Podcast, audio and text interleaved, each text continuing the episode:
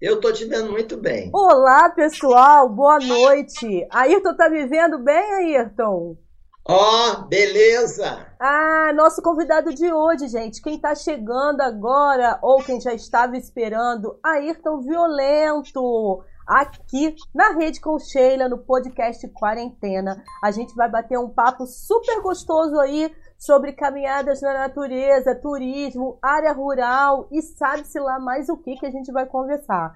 Porque eu gosto de falar, né, gente? E Ayrton Violento também gosta de uma prosa. Então, ó, eu acho que esta sexta-feira vai ser especial. Tomara que a internet nos ajude.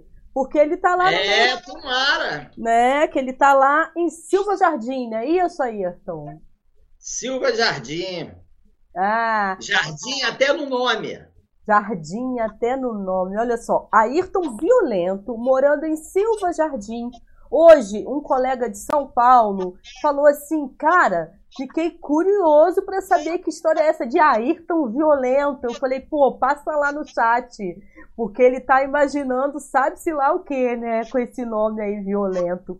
Antes de você se apresentar, Ayrton, vou falar com o pessoal novo que tá chegando aqui. Se quiser aí, ó, se inscreve no canal, eu vou agradecer imensamente.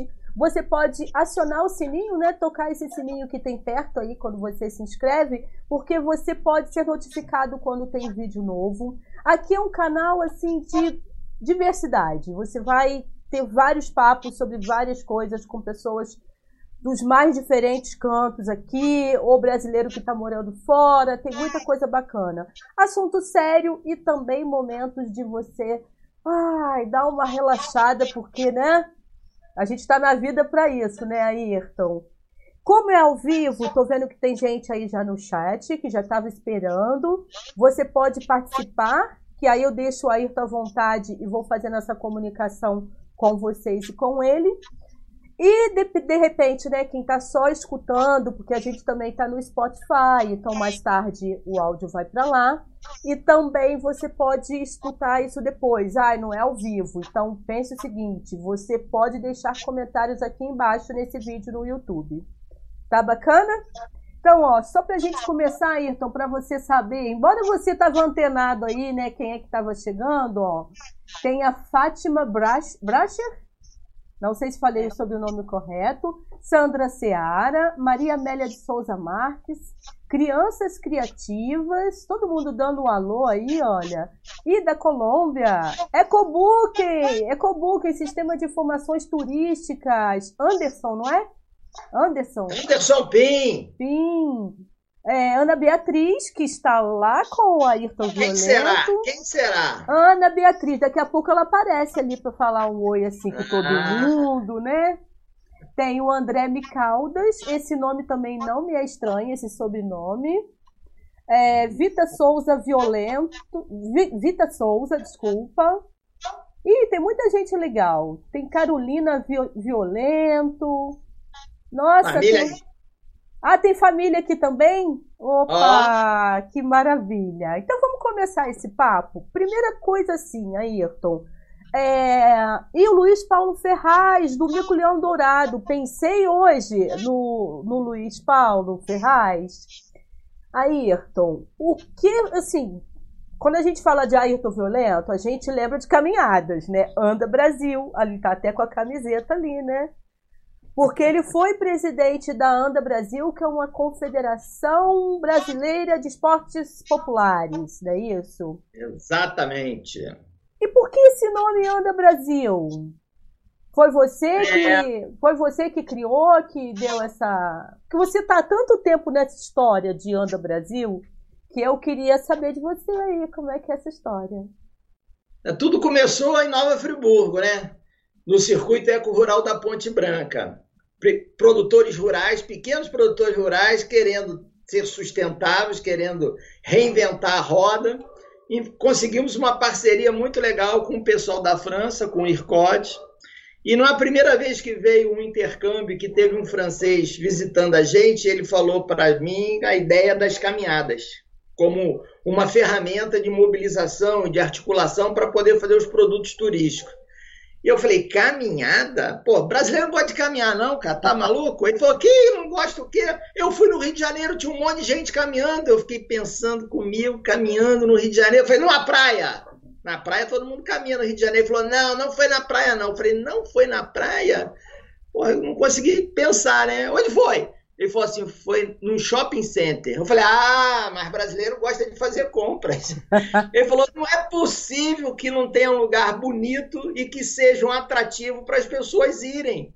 Eles vão caminhar, eles vão gostar de caminhar. Eu fiquei meio desconfiada daquela ideia, não sei o quê. E eu reclamava sempre que o circuito lá da Ponte Branca, a casa da gente, o Sítio Montanhês, era 10 quilômetros do centro da cidade. E era difícil das pessoas chegarem lá. Eu falei, eu que conhecia os buracos e as pedras, eu levava meia hora para andar 10 quilômetros de carro. Imagina se fosse a pé. E aí começou essa história de andar a pé e, no meio do caminho, visitando os amigos, né? Então, fomos descobrindo que tinha uma universidade muito legal. Tinha os Miller com Truta, tinha o Fernandel, família Kissler lá, Fernandel e Alice com Bromélia, tinha a turma lá da ginástica, tinha a turma do bambu, tinha Jovelina com orgânico, tinha um monte de gente que fazia parte daquele circuito.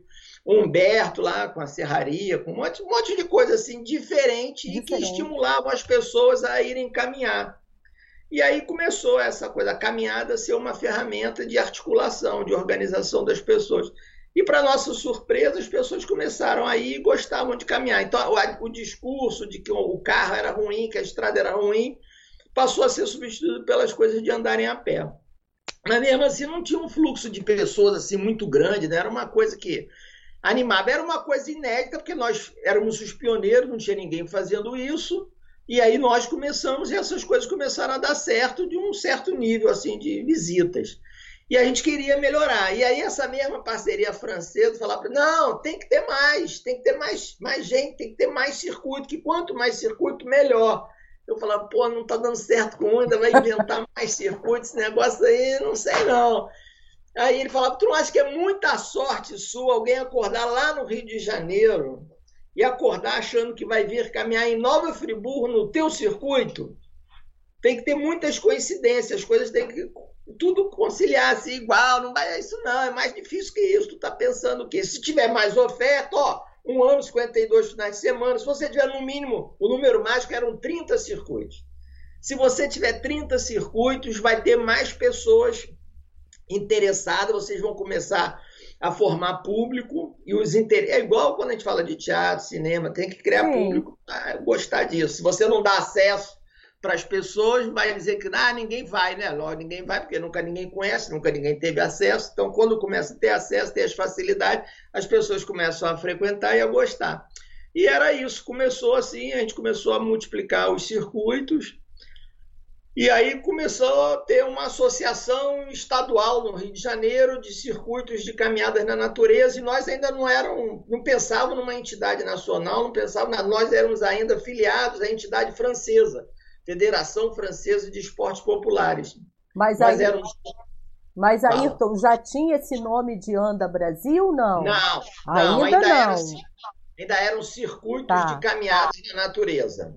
O nome Anda Brasil só veio no momento que a gente achou que era importante criar uma entidade representativa dos circuitos, porque teve eu não sei exatamente o ano, mas na década de 90, deu um boom enorme os circuitos. Nós começamos com o apoio do MDA, do Ministério do Desenvolvimento Agrário, e em plena época de governo Lula, o MDA assumiu a agricultura familiar como uma bandeira de defesa dos interesses dos agricultores, e viu nas caminhadas a grande ferramenta de articulação nacional. Nós tivemos 500 circuitos. Uau. E em 24 estados. Então, pô, tinha circuito para tudo que era lado. E, então, nesse momento, a gente falou, pô, não dá mais para ficar como Nova Friburgo, como Circuito Ponte Branca, falando em nome de entidades diferentes. Lá da Paraíba ao Rio Grande do Sul, né? Não dava. Então a gente falou, vamos criar uma entidade. E aí apareceu, como era de andar, que a gente gostava era de andar, a gente achou que o Anda Brasil era um nome legal, que combinava andar com caminhar, Podia ser Caminha Brasil, mas a gente achou que Anda Brasil era melhor do que Caminha Brasil. Caminha Brasil parecia programa político. Caminha Brasil, Anda Brasil, aí colou. Em 2006, criamos Anda Brasil. Só em 2006, a gente já vinha fazendo caminhadas desde 86, lá no Ponte Branca, em 1986, você veja. Você falou que já me conhece há uns 30 anos, eu falei, pô, será que eu tô tão velho assim? Pior que tem isso mesmo, né? Não, e aí não, tem a tal história que você não lembra muito, mas eu te conheci antes da Anda Brasil, que foi quando eu comprei, na época eu estava casada, me separando, já nem lembro mais, tem muito tempo, eu estava comprando um apartamento e aí era com os seus pais, eles compraram o meu apartamento, eu fui morar num outro que eles gostaram, mas como eu estava me separando e o outro era mais amplo, eles assim, a gente estava gostando do mesmo apartamento. Aí eles falaram, não, o outro, como é mais amplo e tal, e eu tinha gostado mais, aí eles abriram mão de um pra eu ficar com o outro. Foi uma vibe muito bacana, assim, cara, muito legal. É. E aí depois eu te conheci por conta das cabras, que já foi no Montanhês. Exatamente. Né? Patrocínio Montanhês. E depois... É isso a minha formação, eu sou engenheiro elétrico, caí nisso, eu ia te perguntar, eu sei que você é engenheiro, mas engenheiro o quê? Engenheiro elétrico, né? Engenheiro elétrico, formado na UERJ, trabalhei com ferrovia, tive a boa sorte de morar na Inglaterra, fiquei 3 anos na Inglaterra, quando eu voltei da Inglaterra, vim para Nova Friburgo. Eu tinha opções para escolher, eu não queria mais morar numa cidade grande, eu definitivamente não queria mais morar no Rio de Janeiro, capital. Mas você nasceu no Rio? Você nasceu no Rio? Carioca do Rio de Janeiro. Ei. Carioca da Penha, morei em 300 lugares. Minha mãe adorava, mais do que eu caminhar, minha mãe adorava mudar. Ela mudava, toda semana tinha uma mudança nova. Arruma, essas coisas vai mudar. Quando ela não mudava de casa, ela mudava as coisas dentro de casa. Eu ficava doido com aquilo. Olha. Chegava em casa, minha cama tinha virado de lado, o armário... E ela sozinha, não sei como ela conseguia fazer aquela mudança lá maluca. E aí eu falei, não, fui para trabalhar, voltei, não queria mais ir para uma cidade grande. E aí eu tinha opção, eu podia ir para Curitiba e continuava trabalhando com ferrovia... Mas eu falei, Curitiba é longe pra caramba. Eu ainda não conhecia os grandes amigos que eu tenho lá, Ednei Bueno e outros. E aí eu falei, não, Curitiba não dá. Eu podia ir para Juiz de Fora e continuar trabalhando com ferrovia. Mas eu tinha um amigo que ele falava assim, Juiz de Fora? Aquilo lá tá cheio de mineiro assim, ó. E aquilo é um buraco, você sai da BR, desce, né? Eu falei, não, Juiz de Fora é legal, tem queijo, tem linguiça de porco, tem umas coisas gostosas lá. Ele falou, não, lá não. Aí uma vez que eu fui lá visitar, eu vi realmente, tu sai da BRC, tu pô, muita coisa lá, não dá mesmo para morar lá não. Aí eu tinha a opção da região serrana, e eu já tinha um sítio em Cachoeira de Macacu, então eu já tinha um conhecimento prévio de Nova Friburgo, e Nova Friburgo era uma cidade que tinha vida própria. Se a minha experiência com cabra não desse certo, eu ia ser engenheiro. Se bem que o Fernando de Barros, saudoso Fernando de Barros, uma vez me achou lendo lá na revista de Globo Rural, que saiu uma notícia minha, que eu criava cabra, mas que também era engenheiro, e ele precisava da minha ajuda lá na Frimeta, uma metalúrgica que era do Heródoto, do lado do Country Club ali. Aí ele falou, não, tu tem que me ajudar aqui. Eu falei, meu Deus do céu, eu lá com as minhas cabras, não quero não, mas não, eu tô precisando da sua ajuda. E acabou virando uma ajuda, acabou virando uma amizade longa. Eu fui para virar diretor na Associação Comercial. Muitas histórias, Sheila, em Nova Friburgo. Exato. Muitas boas histórias. E aí, então, eu acho que eu conheci todas essas histórias, porque eu conheci você na época da Associação Comercial, que a gente se falou bastante. E depois você, acho que foi trabalhar na Secretaria Municipal de Turismo, né, daqui da cidade. E aí, um grande amigo, Luiz Carlos. O Luiz Carlos Moreira. E eu fui trabalhar na Secretaria também. Enfim, aí a gente não perdeu mais contato, né?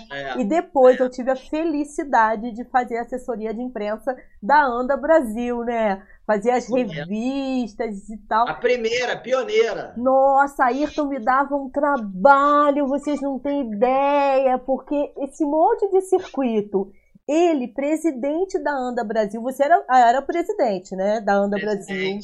É. E era, lógico, eu fazia assessoria de imprensa, mas ajudava no que fosse possível, nas outras coisas, né, sempre Ayrton fez muitas coisas. Por isso que eu falei assim, nossa, falar de Ayrton Violento é até complicado, porque o cara sempre fez muitas coisas. Agora eu não sei, a gente vai chegar lá. Mas sempre foi muita coisa. Só que você não perdeu um pouco esse título, com todo respeito ao presidente da Anda Brasil. Você é muito conhecido por conta da Anda Brasil também, né? É. Agora, é uma vida dura, né? Você ser conhecido por andar pelas estradas, conhecendo gente, natureza. Vamos combinar que isso é um espetáculo, né, não? O pessoal fica me sacanando. Como é que esse cara é o presidente da Anda Brasil e tem essa barriga toda? Eu falei que no final de toda a caminhada tem uma boa mesa, pô, senão a caminhada é ruim. Isso é legal falar. Mas a gente também tem que comer, prestigiar a agricultura familiar. Então, isso é legal falar para as pessoas, né? Porque tem muita gente aqui que te conhece, mas eu acredito também que outras pessoas que não sabem como funciona ainda. Ainda tirando esse período aí que a gente está na questão do isolamento, né? Mas normalmente as caminhadas na natureza são assim como o Ayrton começou a falar, que é visitando essas propriedades, é uma caminhada contemplativa, né, Ayrton? Não é aquela que você tem que sair por aí loucamente, não, né? O legal das caminhadas na natureza, que pertence a essa entidade internacional, né? A gente é filiada ao IVV, a Anda Brasil é filiada ao IVV e os circuitos no Brasil são filiados aos seus lugares lá. Por exemplo, os circuitos do Rio são filiados à Anda Rio. E isso é um padrão internacional que é caminhada para a inclusão, é caminhada para todo mundo. Não é caminhada para quem tem disposição física, quem é atleta. Então, é do mamando ao caducando, pode caminhar, porque cada um vai no seu ritmo. Do mamando ao caducando. É para as pessoas irem curtindo, aproveitando e conhecendo os lugares. Não é uma prova de capacidade física. É uma prova de resistência às tentações, às belezas da natureza, à diversidade. É uma experiência sempre muito grandiosa quando você vê pessoas daquele lugar caminhando no seu território e fala, puxa vida, eu nunca tinha vindo aqui, eu não sabia que isso existia. Ou eu não conhecia fulano, eu não conhecia beltrano, né? A gente fala assim, tão importante para a gente, nas caminhadas da natureza, tão importante quanto a paisagem, são as pessoas que fazem parte daquele circuito. Eu acho que isso é a grande diferença da Anda Brasil, que a gente valoriza não só as trilhas, não só o mato, não só os caminhos, a gente valoriza as pessoas que fazem parte daquilo lá. Eu sempre digo que a Anda Brasil foi criada como uma associação nacional para cuidar dos circuitos, para cuidar de quem recebe, porque no Brasil não tinha cultura disso. E muita gente que é mochileiro, que é trilheiro, acha que pode só usufruir do meio ambiente, mas nem se toca das pessoas que são responsáveis por aquele pedaço, que conseguiram preservar aquilo, para você poder usufruir, né? Para você achar bacana, achar bonito e gostar. E aí, na hora que tu passa lá e tem um artesanato para você comprar, para valorizar aquilo, o cara acha que não tem que pagar o artesanato, ou que o artesanato é caro, ou que está querendo explorar, ou que o almoço não vale aquele valor, ou que o café podia ter presunto e melão, e o cara só tinha mandioca e manteiga, ou só um torresminho de porco, entendeu? Coisas da roça. Então, a gente brigou esse tempo todo e briga hoje. O Rafael Freitag, que é o atual presidente, que está lá em Santa Catarina, cuidando lá dos circuitos lá da baleia. Ele é um militante também desse pessoal da época da Rede Traf, que era, Rede Traf era turismo rural na agricultura familiar, do Traf. Então, eu ficava me sacaneando também. Porra, violento, responsável pelo Traf no Rio de Janeiro, esse cara está metido com a máfia. Eu falo, não, tráfego é turismo rural na agricultura familiar. Vou caminhar aí no Rio, não vai ter perigo, não. Eu falei, não, vai ter perigo, não, vai curtir, pode vir caminhar à vontade no Rio de Janeiro. Então, essa dinâmica das caminhadas que surgiram lá na Europa, logo depois da Segunda Guerra, onde tinham cidades destruídas e o campo carente. Isso está lembrando muito esse momento que a gente está vivendo aqui agora, né? No campo, a qualidade... no campo, a gente está muito mais tranquilo do que quem está na cidade. Um dia, logo no início do corona, eu fui num lugarejo, eu moro na fazenda, é pertinho de um lugarejo chamado Imbaú. Eu fui lá no Imbaú e passei na pracinha. Na pracinha tinha gente, na pracinha eu cheguei em casa comentando com o Ana, falei, caraca, o pessoal não está acreditando nessa porcaria dessa pandemia. Estava todo mundo na rua ali, na pracinha, como se nada tivesse acontecendo. Aí passou uma meia hora, eu liguei a televisão, a notícia na televisão era que no Rio de Janeiro, em ônibus, só podia ficar sentado, não podia mais ter passageiro em pé. E que eram 47 pessoas no limite. Eu falei, cara, 47 num ônibus? No Imbaú não tinha ninguém, o Imbaú estava vazio. Porque quando eu passei, vi muita gente na pracinha, tinham 5 pessoas. Entendi. Então, o meio rural é outro patamar, outro problema, né? Hoje tem lei municipal que não pode entrar mais que 2 no mercado. Pô, mas mais que 2 no mercado, talvez só no sábado de tarde. Normalmente, no mercado só tem um lá, um por dia, 2 por dia. Pô, 2 ao mesmo tempo é muita sorte. Nem a pandemia deu tanta sorte assim para os mercadinhos locais. Então, essa coisa da cidade pequena, das características locais, isso sempre foi muito valorizado pelo IVV e pelas caminhadas na natureza. Por isso, nós éramos a entidade que ficavam preocupadas em fazer que as pessoas locais soubessem receber e soubessem tirar proveito daquela visita. E eu sempre fui contra cobrar para caminhar, porque eu falo, cobrar para caminhar é igual botar roleta em porta de shopping center. No shopping center você deixa as pessoas irem e lá você encanta as pessoas e aí as pessoas acabam comprando. Os circuitos têm que ser assim também, o circuito tem que encantar. E o que encanta nem sempre são as belezas naturais. As pessoas fazem toda a diferença. E é assim, a gente volta, um circuito é legal ou não é legal, é quando as pessoas que estão lá sabem receber a gente, recebem a gente bem, e cativa, e faz uma relação de amizade. É engraçado isso. Eu tenho um exemplo lá, circuito em Rio das Ostras, tinha um senhorzinho, um velhinho que fazia farinha no seu tenda, preguiçoso e mentiroso que não é uma peste. Quando a gente foi formatar o circuito, eu na época trabalhava na prefeitura de lá, todo mundo falou, não, trazendo o seu tenda, não, tá maluco? Ele fala um monte de história aqui, mentira, fala mal de governo, diz que prefeito ainda... Eu falei, mas esse cara é o legal, ele é o que vai contar a história, ele vai agradar. Dito e feito, ó, o sucesso do circuito era ele, entendeu? Todo mundo adorava, todo mundo ficava contando. Quem trabalhava era mulher, quem fazia os queijos era mulher, ele mas quem contava história e recebia as pessoas era ele. Então ele ficava encantando as pessoas. Na hora que servia o queijo e o café, todo mundo comprava, todo mundo comia, porque ele fazia diferença. Então as pessoas iam. É assim lá em Cachoeira de Macacu, com o Bié e a família dele. Pô, um agricultor pequenininho, com uma família maravilhosa, cheia de coisas para te cativar, cheio de histórias, entendeu? Com um salgadinho lá frito na hora, um negócio assim, porra, que tu nunca mais deixa de querer caminhar no circuito do Areal em Cachoeira de Macacu, porque tem essas pessoas que fazem a diferença. Maravilha. Olha, a Ana Beatriz, que deve estar aí pertinho de você, está nos bastidores, colocou aqui que a Anda Brasil foi fundada em 2006. A caminhada da fundação da Anda Brasil foi no Walking Rio, em Copacabana. Lembrando aqui. Muito bom, Ana. A Sandra Seara é de Cachoeiras ainda ou não? Sandra Seara está em Cachoeiras? Cachoeiras de Macacu, Sandra Seara. Você a conheceu quando você teve terreno lá ou não? Foi por conta da caminhada? Por conta das caminhadas. Bem mais... A Sandra é bem mais nova, Sheila, do que a gente. Não, mas de repente você conheceu criancinha, não sei.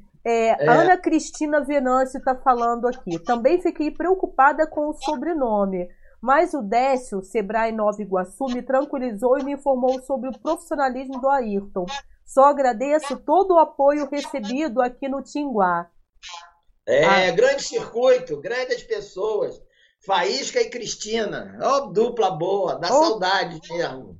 Que delícia. Deixa eu te fazer uma pergunta. Em relação ao nome, né? Ô, Sheila, no final eu tenho que contar qual é a história do meu nome, né? Não. É só no final, deixa pro final. Então tá, porque eu ia perguntar assim, então no final a gente fala se você sofreu muito bullying com esse sobrenome, né? Que hoje seria bullying, na época era zoação, né? Tirar sarro com a cara do outro. Não, mas...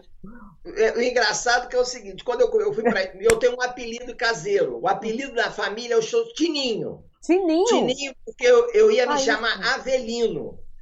Que Avelino era uma homenagem que minha mãe ia fazer à minha avó com um filho mais velho que ela que tinha morrido dela. Olha. Aí quando eu nasci, ela ia fazer uma homenagem. Aí minha avó falou assim, não, Avelino dá azar. Não chama de Avelino, não. E já morreu um, vai morrer dois.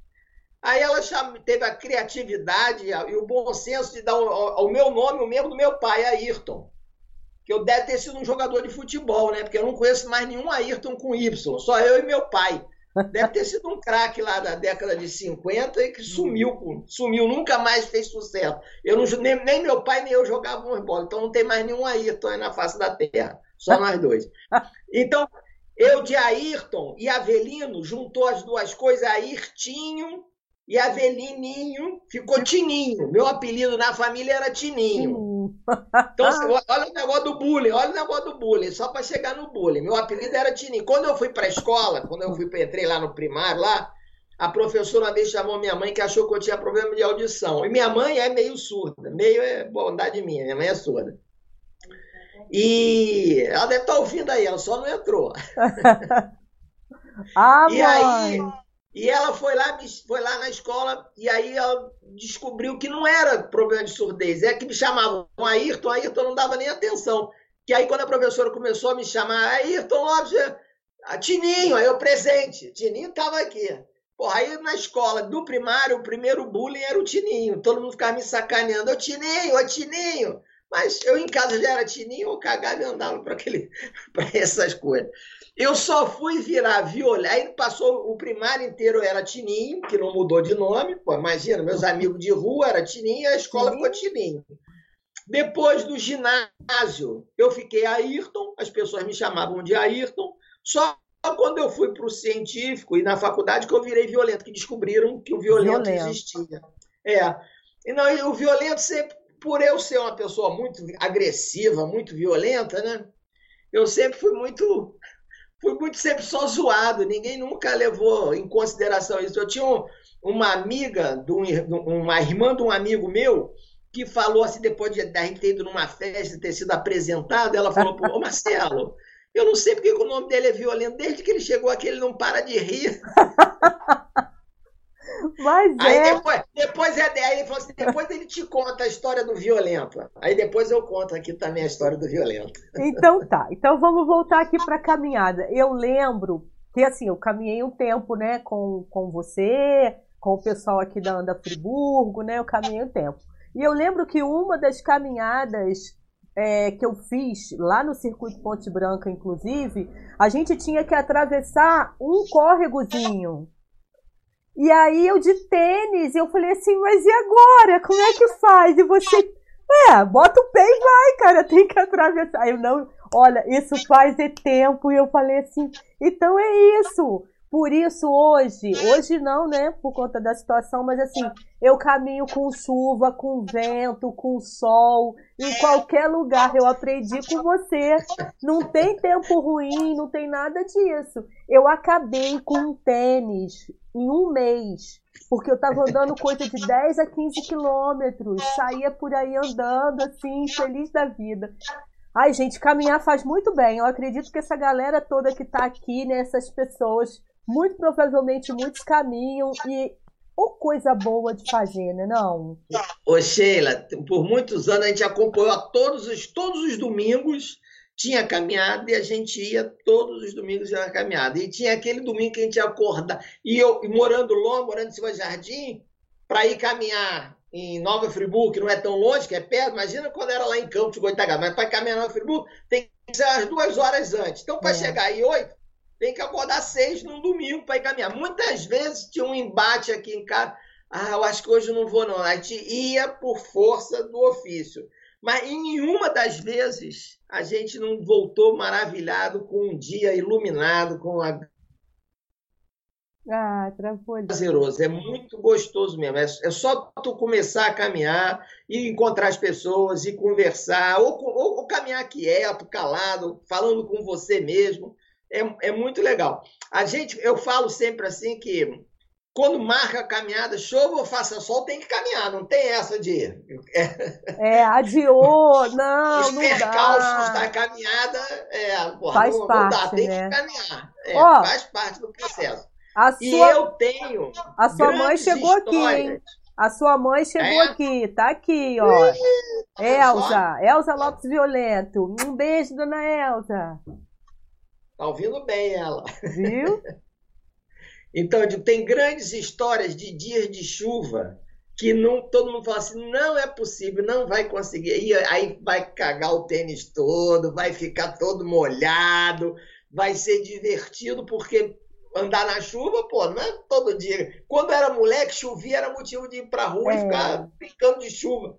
Eu morava numa rua que tinha uma ladeira, que a brincadeira era encostar assim no paralelepípedo para ficar aquela água de chuva. Um nojo danado, né? Hoje em dia, mãe nenhuma deixa a criança fazer isso. Vai dizer que vai ficar doente. Mas antigamente aquilo era uma distração.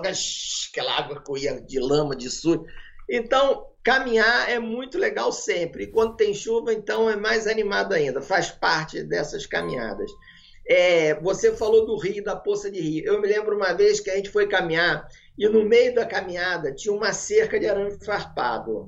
E quando eu cheguei, estava todo mundo parado na frente da cerca, e todo mundo me olhando. Eu falei, o que foi, gente? Vocês nunca viram uma cerca de arame farpado? Olha aqui como é que atravessa. Aí tu mete o pé assim, levanta o braço, passa um de cada vez, você põe a mão assim na bunda do outro para não arranhar, né? E vai passando. Todo mundo passou, todo mundo achou divertidíssimo passar numa cerca. E é o processo de solidariedade, entendeu? Sozinho é mais difícil passar na cerca. Aí você passa, aí depois você segura para o outro que ficou para trás e passa também.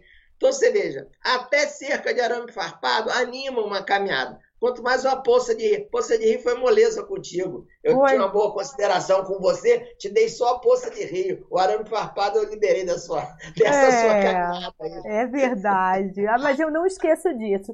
Agora, Ayrton, por conta aí, né, 70 dias mais ou menos que a gente está nessa situação de isolamento social e tal, e eu vi até que você participou, né, eu cheguei a ficar um pouquinho lá numa live que você fez com o pessoal da Anda Brasil, como é que tá essa questão aí de retorno? Porque as caminhadas não estão podendo acontecer, né?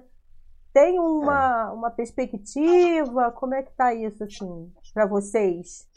Existe uma instrução lá do IVV e a Anda Brasil tem acompanhado e orientou que todas as caminhadas fossem assim, de que devia prevenir, devia ficar em primeiro plano a qualidade de vida e a saúde das pessoas, né? Se bem que caminhar faz bem para a saúde, né?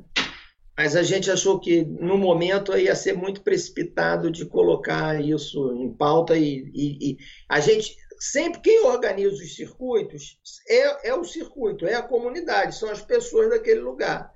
Então não dá para dizer que aquela pessoa naquele lugar não pode caminhar. Eu moro aqui em Silva Jardim na fazenda, não pode caminhar na... Posso caminhar na fazenda. O que eu não posso é ficar estimulando outras pessoas a virem caminhar comigo no meu circuito, porque seria uma irresponsabilidade nossa estar fazendo isso.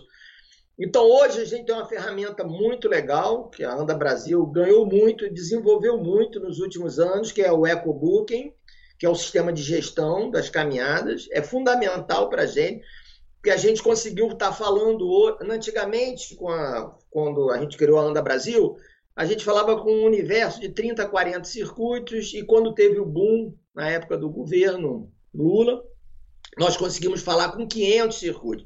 Mas falar com 500 circuitos já era uma atividade difícil, mas conseguia. Agora, conseguir falar com 250 mil caminhantes, impossível.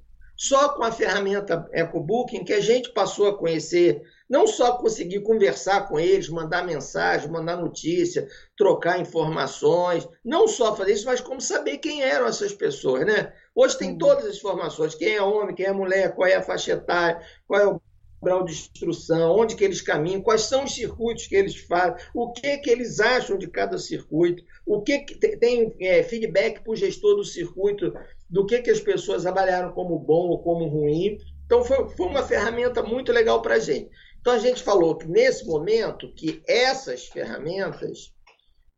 ferramenta não estaria à disposição de todo mundo para caminhar. Então, essa é uma orientação lá internacional. Mas a gente acredita que as caminhadas, com a retomada, vão ficar mais valorizadas do que nunca. Você está em meio ambiente, num lugar limpo, puro, tranquilo. Tem um negócio assim que eu falo pra gente o tempo todo, assim, que não é só tomar remédio, né? Tem que estar bem com a alma, tem que estar bem com a cabeça, tem que estar bem com o espírito. E você está num ambiente agradável, num ambiente limpo, tranquilo, saudável, com natureza exuberante, pô, isso não pode fazer mal a ninguém. O esforço físico que você é pinto perante essa exuberância toda que você tem de natureza, né? E o Brasil é privilegiado nisso, né? A gente tem que brigar muito para manter esses valores. E eu acho que isso vai ser a nossa grande resistência, porque a gente que está no meio rural, essas pequenas comunidades, que nem entendem direito das leis, nem sabem direito das políticas, eles preservam o que eles gostam. Eu me lembro, Sheila, num embate legal em São Pedro da Serra, lá antigamente, lá nos idos de governo Saudade Braga, que tinha um embate grande dos novos ricos, né? Dos neo-rurais que estavam chegando lá e estavam reclamando dos agricultores porque fazia o pousio, então tinha uma queimada, porque era uma técnica que hoje é reconhecida até pelas leis nacionais de meio ambiente, que é fazer uma reposição das qualidades da terra com queimada. Ou que criava porco na beira da rio, ou que tinha as galinhas soltas, e numa tarde de debate, que o Luiz Carlos Moreira tinha uma habilidade muito grande de comunicar com as comunidades todas, com as bases todas lá, e num embate de gente da cidade com gente local, um senhorzinho lá saiu com uma pérola que eu guardo isso para a vida inteira. Ele falou assim: é engraçado, vocês estão aí hoje dizendo que nós é que fazemos as coisas erradas, que nós é que estragamos. Só que eu nasci aqui, eu já estou com 70 anos. Vocês chegaram aqui tem menos de 5 anos. E quem será que estragou isso tudo aqui? Será que somos nós que estamos estragando? Ou é vocês que chegaram agora e que estão estragando? E isso é a pura verdade, entendeu? Às vezes a gente chega num lugar e a gente chega com conhecimento da área urbana ou da cidade, chega se achando melhor do que aquela pessoa humilde, simples, que vive na roça, com a mão toda carcomida, sem dente na boca, mas de um conhecimento, uma sabedoria enorme, de uma capacidade de preservar aquilo que a gente chega lá e fica encantado e acha bonito, entende? Então, essa coisa vai valorizar muito as caminhadas. O pós-Covid, eu tenho certeza que as caminhadas vão estar muito valorizadas. Já existe uma demanda. Hoje existe uma demanda reprimida enorme. Eu já tenho gente hoje querendo vir para se hospedar. A gente hoje trabalha com atividade de turismo rural, né? A gente é que segura porque a gente acha que é prematuro fazer isso. E a gente não sabe como lidar com isso ainda. A gente está seguro, entendeu? Então a gente também quer se prevenir contra essas coisas. A gente está aprendendo. É uma lição enorme. A gente está aprendendo a viver com essas coisas novas. Agora, eu tenho certeza, não é nem fé, eu tenho certeza de que o futuro é melhor para a gente, para quem tem meio ambiente preservado, para quem cuida do local. Pô, não tem dúvida, cara, que você comprar uma coisa para você comer de quem você conhece, que está produzindo, pô, é muito melhor do que você ir no mercado e comprar de uma pessoa desconhecida. Se você tiver a oportunidade, o preço, o valor do dinheiro que você vai gastar não vai ser relevante. Vai ser relevante essa capacidade de você estar interagindo, de você estar conhecendo a procedência daquilo. E isso era uma coisa do discurso na década de 90 e que hoje está virando. Quando começou a falar de fair trade, de mercado justo, de economia solidária, que parecia uma coisa de filósofos, né? A discussão filosófica e tal. Hoje é a pura realidade, hoje essas coisas estão acontecendo naturalmente, as coisas estão vindo assim com muita facilidade. Então eu acho que as caminhadas têm futuro, foi essa a ideia do Rafael que promoveu aquela live que você falou do pessoal da Anda Brasil, para dar uma perspectiva dos circuitos, né? Como é que eu me organizo para o futuro. Ó, se organiza do jeito que você fazia antigamente, vai ter que ter procedimentos de segurança. A gente nunca estimulou que tivesse uma aglomeração para uma largada. A ideia é sempre que a pessoa fosse chegando e vai largando, porque cada um vai andando no seu ritmo, né? A gente nunca estimulou que fosse caminhadas de milhares de pessoas. A gente sempre estimulou que fosse caminhadas de família, com amigos. Embora algumas caminhadas, sim, às vezes, com bastante gente, né? Porque eu lembro que, assim, falava, nossa, meu Deus, quanta gente que adora aí caminhar. Mas a gente, como liderança do processo, a gente sempre teve a preocupação de pontuar de que o importante não era a quantidade, que o importante era a qualidade. Então, a gente sempre teve a preocupação com isso. É óbvio que quando tem muita gente, isso anima, isso estimula, porque as pessoas ficam vibrando com números. Mas a gente sempre zelou para que a pessoa parasse para refletir sobre qualidade. Então, é melhor ter menos, cada vez mais, menos é mais, né? Cada vez menos é mais. Verdade. Cada vez essa coisa está vindo à tona, assim. Então, a gente acredita muito nisso, a gente acha que isso é o futuro. E aí a gente fala assim, puxa vida, a gente criou uma ferramenta com 30 anos e que muitas vezes era questionada. Eu fui a muitas reuniões de entidades de turismo já fortes, estabelecidas, que questionavam, mas qual é a pergunta sempre era, qual é a sustentabilidade disso quando vem 30 pessoas aqui uma vez por ano? Eu falei, ó, se vier uma pessoa uma vez por ano e falar para mim de que o meu lugar é bonito, que eu achei legal, que eu gostei, isso para mim já tem um valor enorme, não é mensurável, esse valor não é dinheiro, esse valor me dá satisfação. Porque, ó, quando a gente começou lá no Ponte Branca, muita gente, eu peguei isso, muita gente que trabalhava comigo, quando via um cara chegar, um amigo meu, chegar num carro do ano, bonito, todo arrumadinho, né? Todo Indiana Jones, o cara bacana, soltar do carro e olhar assim pro mato e falar assim, porra, que paraíso que você mora. O empregado meu, quando ele ia embora, falou assim, senhor aí, aquele senhor tava de sacanagem ou ele achou mesmo um paraíso? Que isso aqui é um canto, um mato. Esse canto de mato aqui... Entendeu? Para ele achava que ele morava no pior lugar do mundo, naquele cantão de mato. E aí quando ele via o cara que era tudo de bom, que tinha uma mulher bonita, que o cara era bonito, que o carro era bonito, elogiando o canto dele, isso mudava a autoestima dele terrivelmente, entendeu? E pô, isso não se mede com dinheiro, isso não é pagar, não é quanto que o cara pagou para ele lá, não, isso deixou de ser relevante. E nos circuitos, nas caminhadas, a gente vê isso a toda hora, a todo momento. Pessoas de fora chegando num determinado lugar e valorizando aquilo que está vendo. Isso, para quem mora naquele lugar, é muito mais do que o dinheiro que ele pagou ali na comida. Porque não adiantava, talvez, ele gastar um dinheirão com hospedagem, alimentação e falar, pô, que merda, que lugar que eu vim, as pessoas tristes, feias, velhaca, todo mundo falando mal disso, tudo daquilo. Ia sair indignado, ia ter gasto dinheiro, mas ia sair indignado. Então é muito melhor essa inversão desses valores. E as caminhadas é essa ferramenta, entendeu? Por isso ela é um sucesso no Brasil inteiro, por isso ela sobreviveu a governos e a política. As caminhadas hoje existem, a realidade. Eu não sei, o Anderson tem esses números. Não, e se ele estiver no chat, aí talvez... Ele está aqui. Pode até botar esses números aí. E ele está aqui falando, o bate-papo ali, porque a gente está conversando, mas eu estou vendo que aqui o pessoal não para. Depois a gente vai voltar, né? Não vai dar para ler o de todo mundo, mas Anderson está falando aqui. Já temos, Anda Brasil, né? 250 mil caminhantes cadastrados. Eu estou lá, eu não tenho caminhado, mas eu estou lá cadastrada, já caminhei bastante.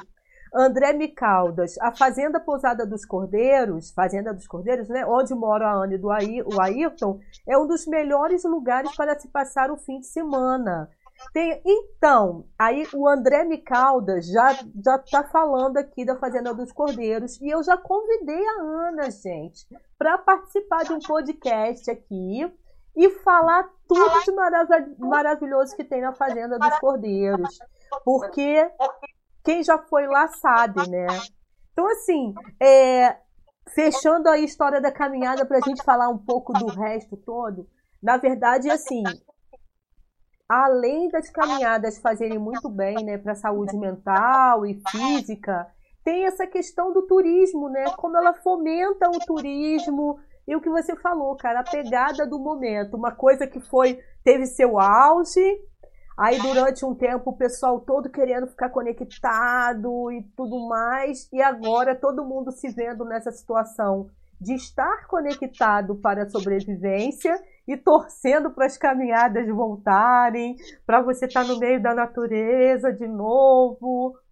Você não sente muito aí com a Ana essa quarentena? Vocês não sentem muito, né, aí na área rural? Tem isso, né? É, a quarentena aqui maior foi a quarentena do isolamento digital, né? Ficamos uns 2 meses sem internet zero. Ó, hoje que maravilha, olha só. Sério? Tô conseguindo falar com você online aqui. Eu não sinto muita falta disso, para falar a verdade.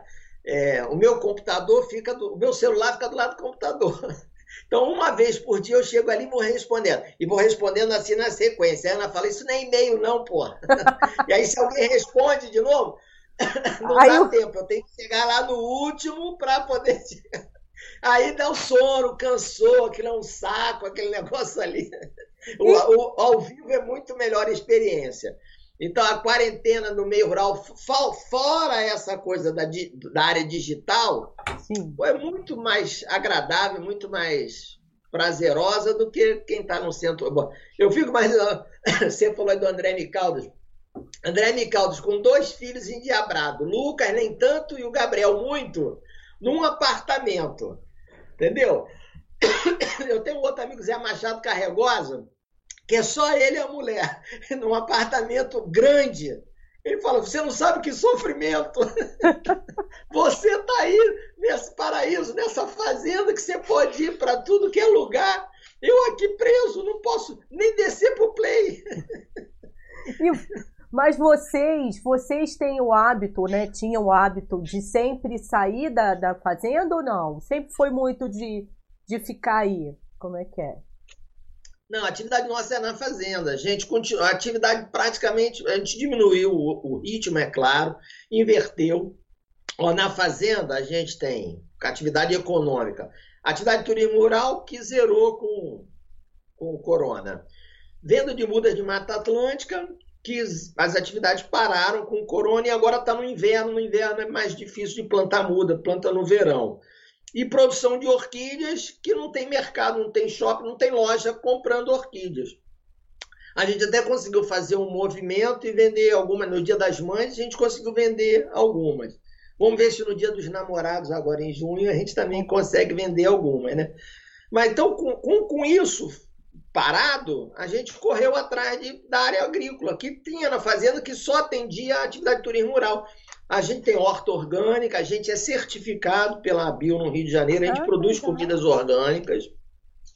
A gente tem comida aqui que era para atender aos hóspedes e atender a família. Começamos a fazer cestas e vender essas coisas. É, a gente não vai no Rio vender. Tem 2 outras fazendas no Rio, aqui, que é a Cecília, da Reserva Botânica, e a Anitta Santoro, da Quitanda Natural, que já tem esse esquema de levar coisas orgânicas para o Rio de Janeiro, para atender os clientes do Rio de Janeiro. A gente fornece para eles e eles fornecem para o Rio de Janeiro. Então, essa coisa, para a gente, já está atendendo. Então, a gente deu uma invertida na produção, passamos a trabalhar para ter mais comida de novo. Então, eu virei a terra lá, fiz um monte de inhame, plantei inhame de arroz, plantei batata doce de arroz, tenho rúcula, tenho salsa, cebolinha, manjericão, tem essas coisas. Aumentamos a produção de ovos de galinha, tem galinha produzindo ovos orgânicos. E estão fazendo isso, estão aumentando o café, a produção do café. A gente está fazendo uma agrofloresta nova com café.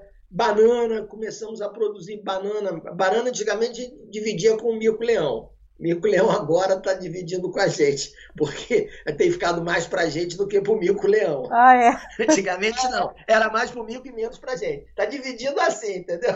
Agora é mais para a gente mesmo Mico. Se não vender, o Mico tem mais sorte.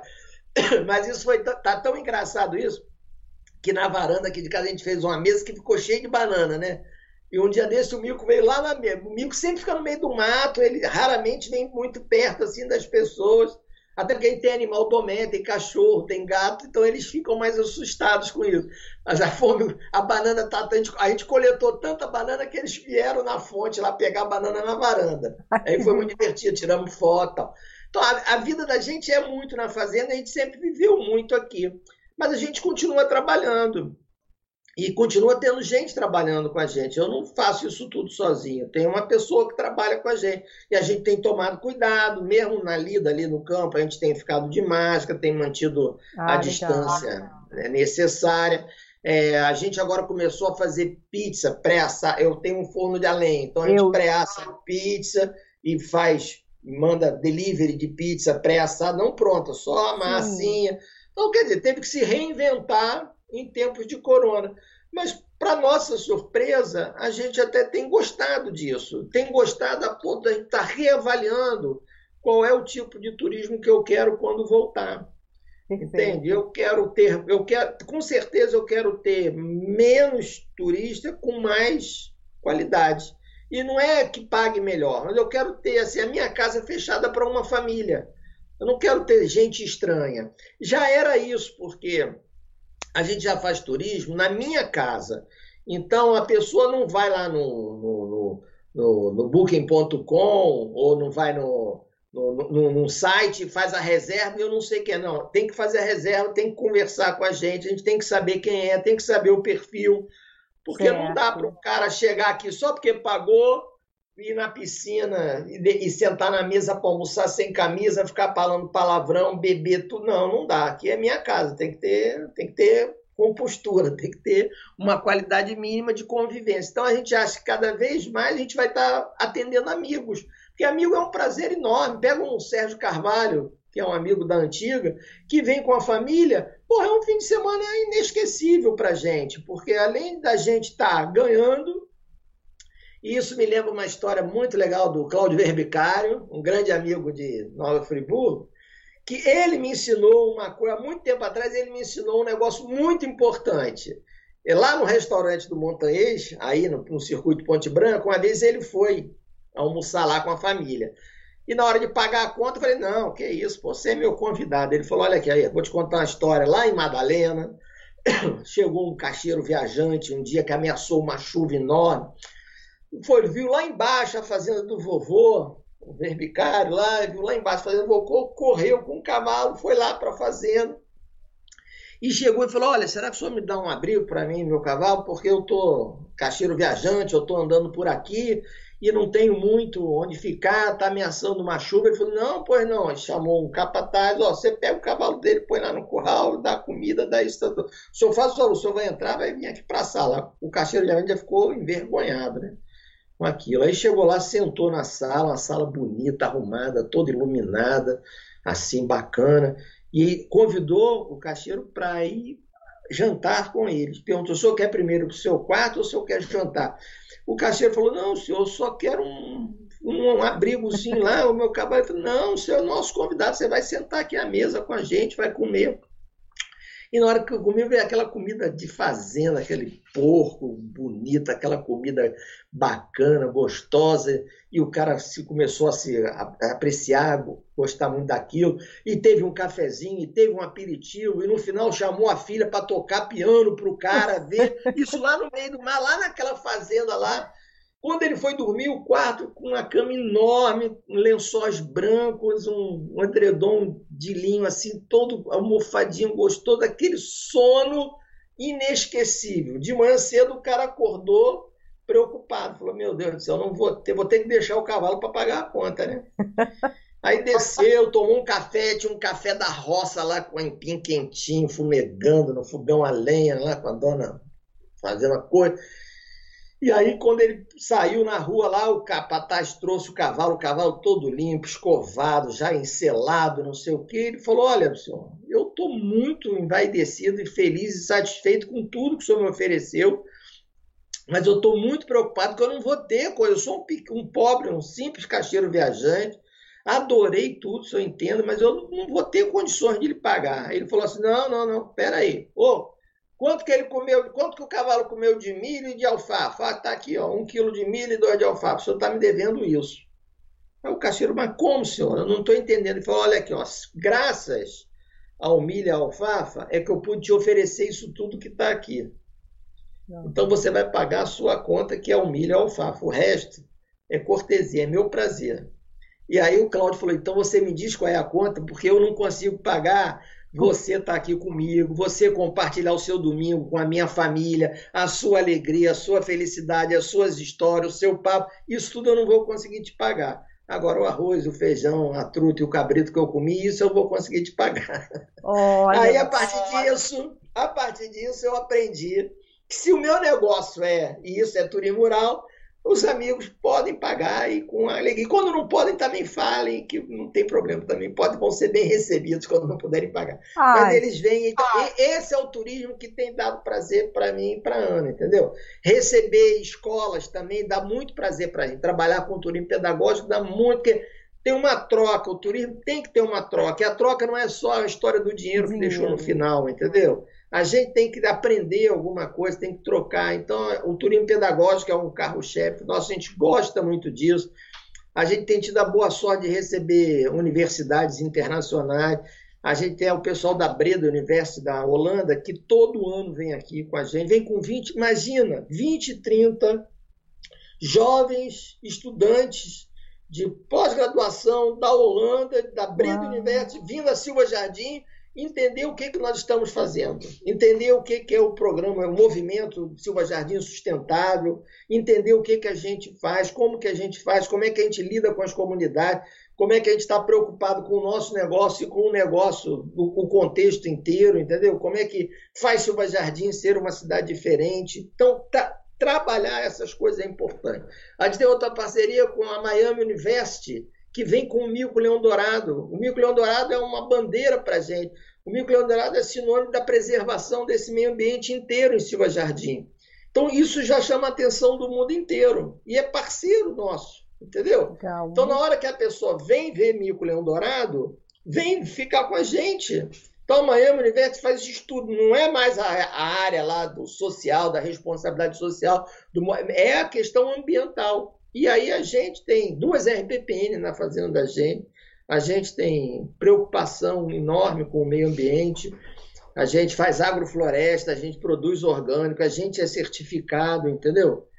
E aí essas parcerias lá com a Associação do Mico Leão Dourado, com o Luiz Paulo, que você bem lembrou dele aí, ele estava aí no início da transmissão, é muito importante para a gente, é muito importante não só para a gente, assim, é importante para a Silva Jardim.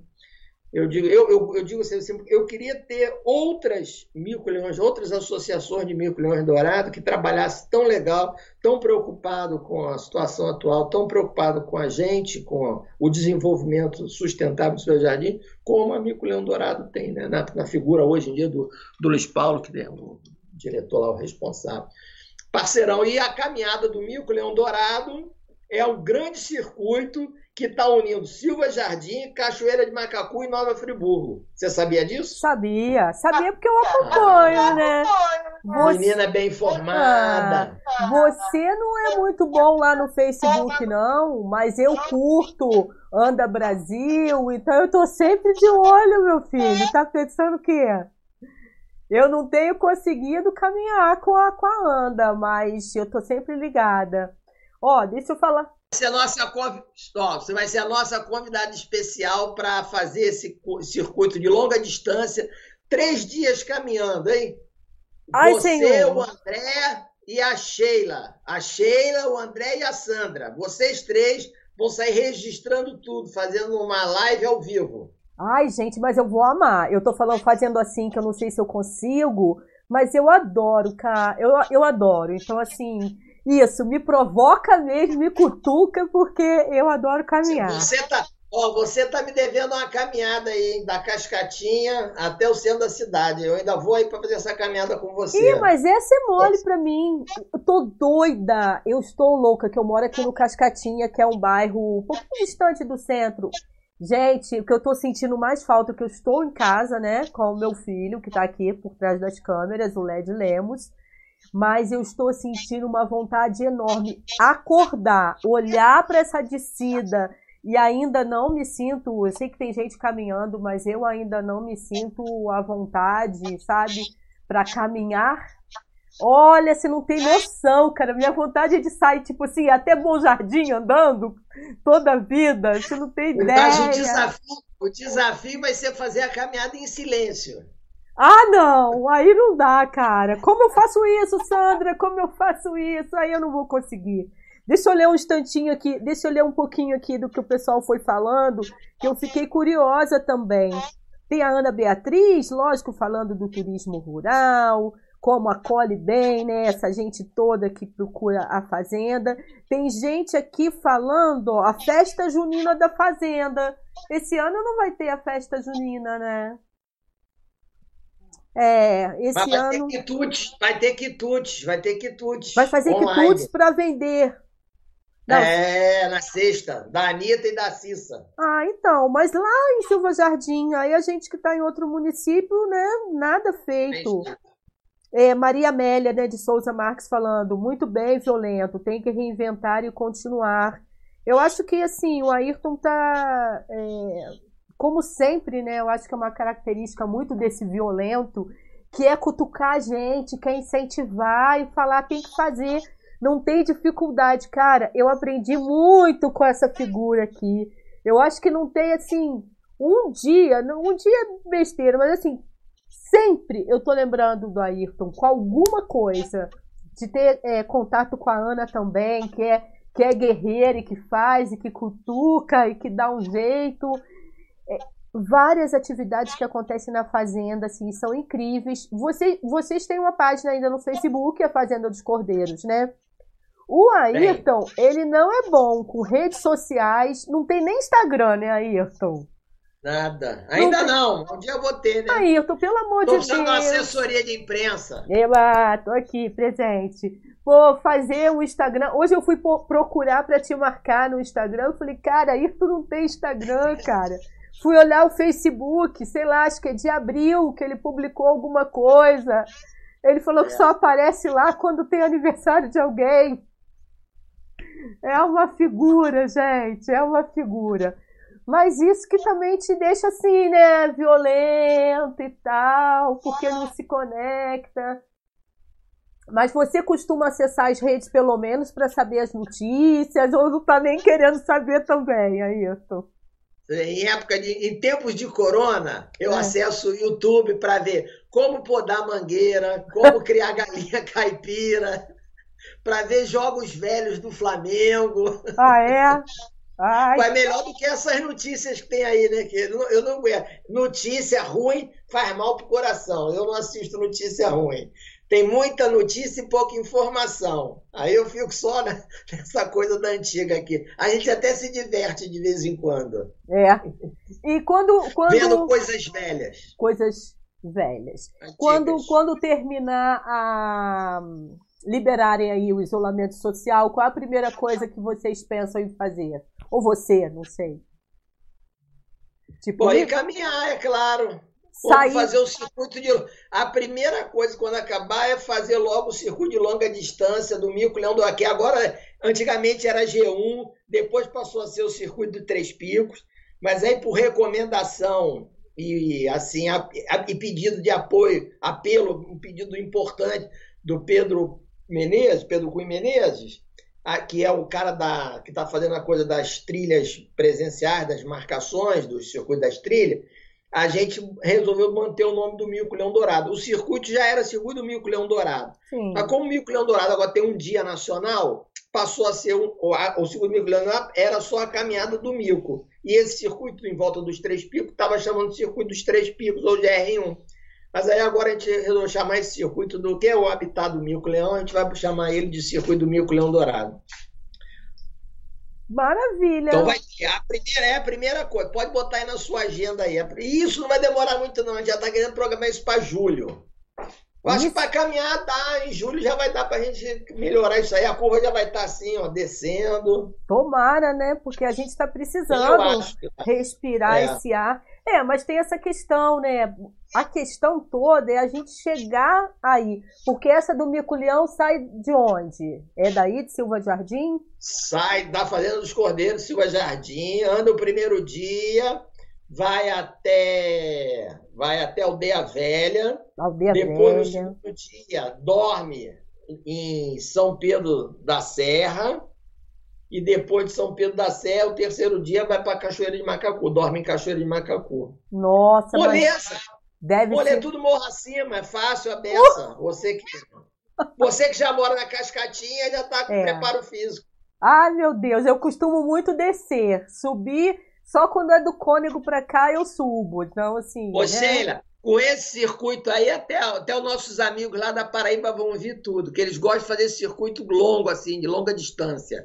Maria Amélia, o João, é a turma toda lá. Da Paraíba.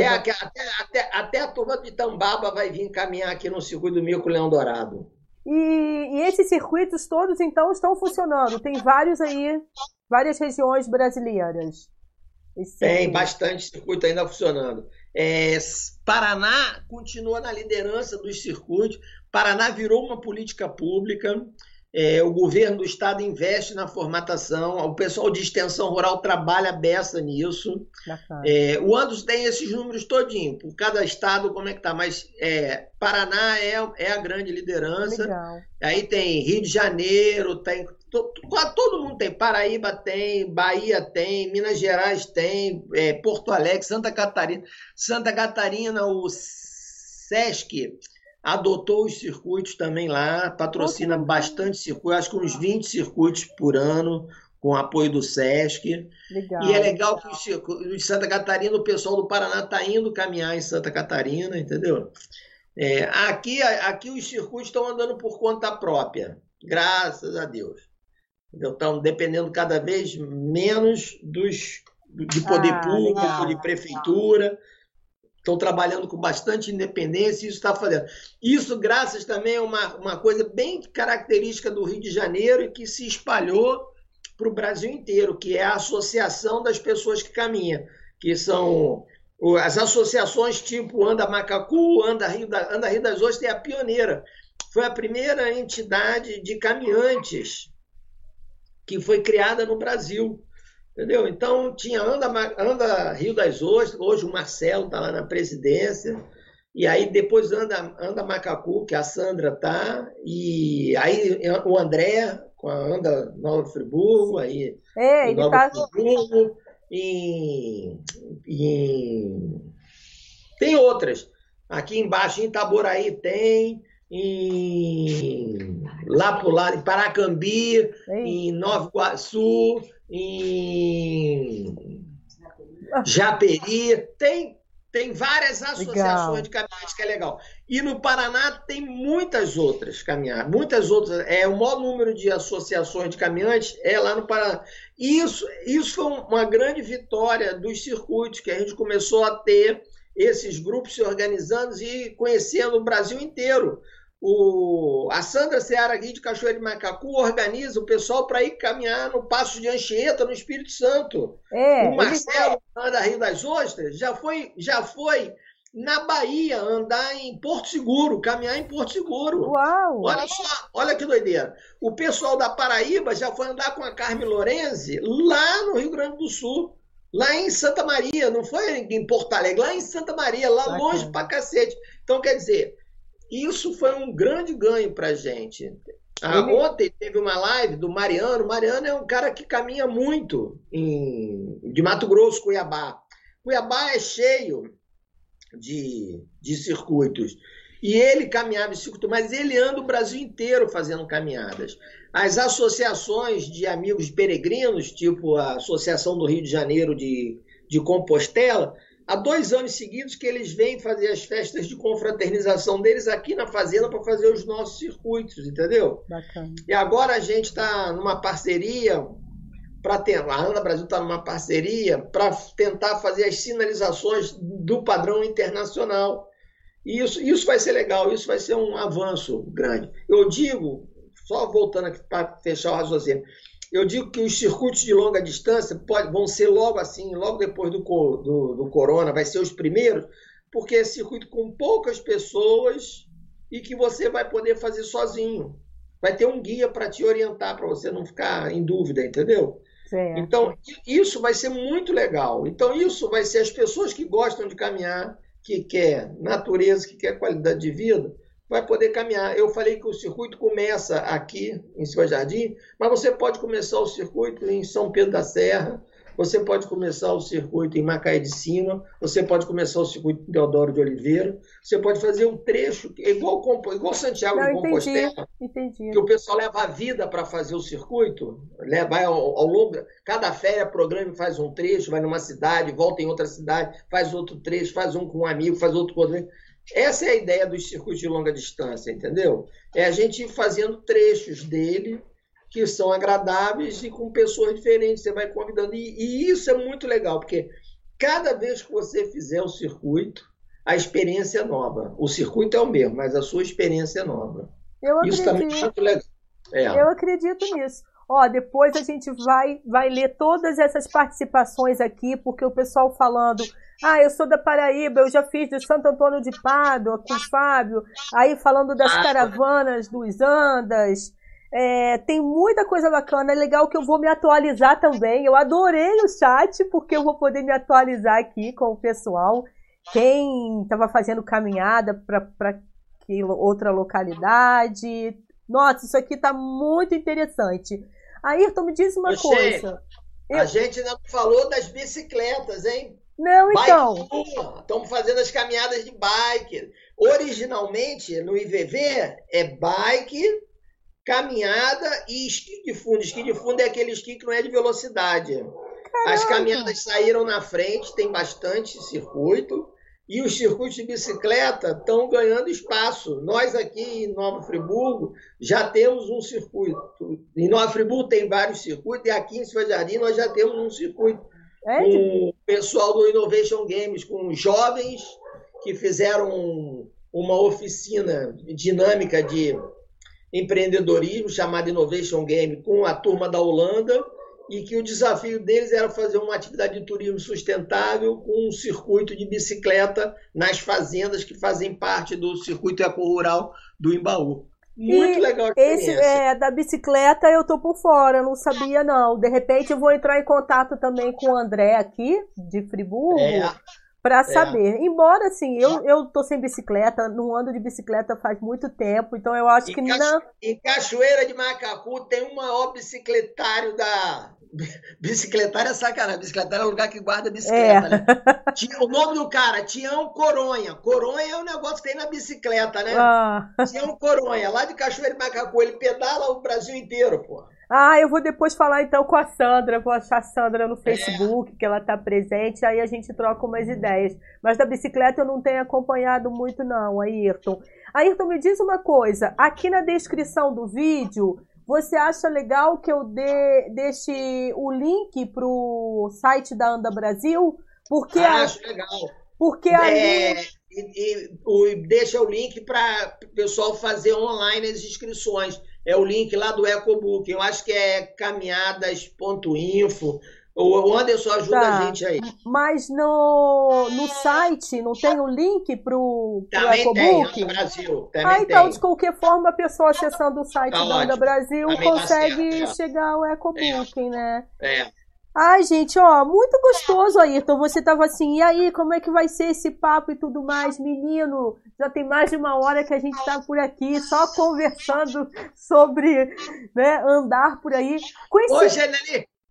Não deu certo, nem começou a falar mal de ninguém, eu achei que ainda ia dar tempo de falar mal dos outros. Então, eu acho que a gente nem falou mal de ninguém, mas eu ia falar, cara, porque assim, falando bem, com tanta gente andando, esse Brasil tem que andar, gente. É lógico, mano. Não é? Anda Brasil. Mas com tanta gente andando, o Brasil tem que andar, não pode parar não. Eu imagino, ele falou 250 mil caminhantes, né? Ou seja, tem 250 mil pessoas que conseguem entender essa proposta da Anda Brasil, que é a proposta internacional, né? Que é a mesma. O que a Ana está falando aqui? Tenho certeza que as caminhadas e atividades de bike vão contribuir bastante para o desenvolvimento sustentável. Com certeza, Ana. É a hora de mudar esse cenário, né? Não tem jeito, é a hora. A Ana está pertinho de você, pelo menos para falar um oi. Aparece aqui, Ana. Dá um oi aqui, Ana. Poxa. Agora é a vez da Ana, ó, cadê? Eu também passei batom. Ah! Tem que passar batom. Um beijo, querida. Ficou aqui pela oportunidade. Ah, imagina, e qualquer hora a gente você vem aqui para falar só sobre a fazenda, porque é muito assunto pra gente falar. Tá bom? Combinado. Um beijo, querida. Um beijo, saudade. Gratidão aqui por você ajudar aqui no chat, atualizando as informações. Aí, eu tô adorando esse papo. Ô, Sheila, então deixa eu falar do meu violento. Ah, sim, para a gente fechar a terceira. Isso, violento. E agora? Para essa turma que está aí no chat e não conhece. Então, na verdade, vai lá. O violento é de origem portuguesa, né? Meu avô, imigrante português, veio para cá com 16, 17 anos, em 1889, proclamação da República. Opa! E quando ele chegou aqui no Brasil, um cara louro, alto, de olhos azuis, arranjou logo uma briga com o estivador. Diz que o estivador, um negão daquele, foi, passou a mão na bunda dele, comeu o cara na porrada lá. E foi preso. E na hora que ele foi preso, ele foi lá na frente, lá, imagina, em 1809, o Rebu que não era lá na porra do Porto do Rio de Janeiro, né? Então ele disse que foi lá lá no escrivão, o cara perguntou a ele o nome dele, ele não tinha documento, ele não tinha porcaria nenhuma, e ele falou Marcos José Pinto. E o cara escreveu Marcos José Violento. Então, meu avô perdeu o pinto, ficou violento assim que chegou no Brasil. Essa é a origem do meu nome, Violento, entendeu? É sério, cara? Mas eu não faço jus a esse nome. É sério, isso é sério mesmo. E meu avô pegou aquele negócio, não leu, levou para casa. Só quando ele casou que ele descobriu que não tinha mais o pinto, que era violento. Ai, gente, eu não aguento. Só Ayrton mesmo para contar essa história. Agora, fica parecendo caos. É verdade mesmo? Será, cara? Só você contando. Agora não sei. Fica a dúvida. Vamos deixar essa dúvida. Deixar essa dúvida. Na próxima live eu respondo. Então, tá certo. Olha, quem tá por aqui, que ainda não conhece na Rede com Sheila, se puder se inscrever no canal, eu vou adorar. E se vocês quiserem me achar, na Rede com Sheila tem no Facebook, Instagram, no Twitter, no Spotify, porque os áudios, né, daqui do podcast Quarentena, eles vão lá pro Spotify. Tem o Telegram também, é fácil me achar. E o site, na Rede com Sheila. Invadiram, né? O vírus também apareceu lá no meu site, mas a gente está tentando resolver, que é na redecomsheila.com.br. Já, já. Tudo funcionando, tudo em rede. E assim, agradecer demais aí a Ayrton Violento por participar aqui hoje. Morrendo de saudade de vocês. Muita saudade, né? Em breve estaremos juntos. De repente com essas determinações aí, mas, né? Poderemos encontrar. Um beijo, muito obrigado. É sempre um prazer estar com você. Ah, é ótimo. O aprendizado é recíproco. O melhor texto já escrito sobre circuitos e caminhadas foi escrito por Sheila Lemos. Eita! Isso tem uns 30 anos. E ela começa o texto falando assim, ela tinha ido numa reunião dessas, nossa, de planejamento estratégico, e ela falou que tinha uma discussão enorme e que aquela bagunça, ela não entendeu nada do que era o circuito. Aí ela começa a descrever o que é um circuito e no final não entendeu nada de novo. E é isso mesmo, o circuito é uma coisa bem complexa, é uma engrenagem assim com pessoas. Não é para sair entendendo, é para fazer parte e andar e caminhar e ir levando as coisas. Ai, mas o seu texto é a obra-prima das caminhadas, é o seu texto. Muito obrigado a você pelo texto histórico. E a você por ter dado essa oportunidade pra gente estar aqui junto de novo. E a todo mundo que tá aí no chat, ó, adorei estar com vocês virtualmente. Só mesmo, quem diria, eu jamais imaginaria que eu ia estar aqui num negócio desse virtual, participando com tantos amigos. Então, isso que eu falei. Falei, poxa, uma hora passa assim voando, cara, e tanta gente legal, tanta coisa bacana aqui que a gente conversou, que a gente falou, muito mais coisa, porque quando a gente senta com a Ayrton, né, mas é bom que a gente vai ficar com aquele gostinho de quero mais. Eu tinha anotado inúmeras coisas, consegui chegar nem na metade do que eu queria, mas super valeu a pena, Ayrton. Ó, um beijo então, um beijo para todo mundo, uma ótima noite e que passe rápido aí essa quarentena, que passe rapidamente. Olha lá, Anda Brasil. Eu não tenho mais a camiseta, vamos providenciar isso. Fala com o André, que ele arruma pra você. Tá, vou conversar com o André então. André, um beijo pra todo mundo, gente. Boa noite, tchau, tchau. Ah, vocês podem compartilhar esse vídeo aí. Quem gostou, sai compartilhando, tá bom? Beijo, tchau.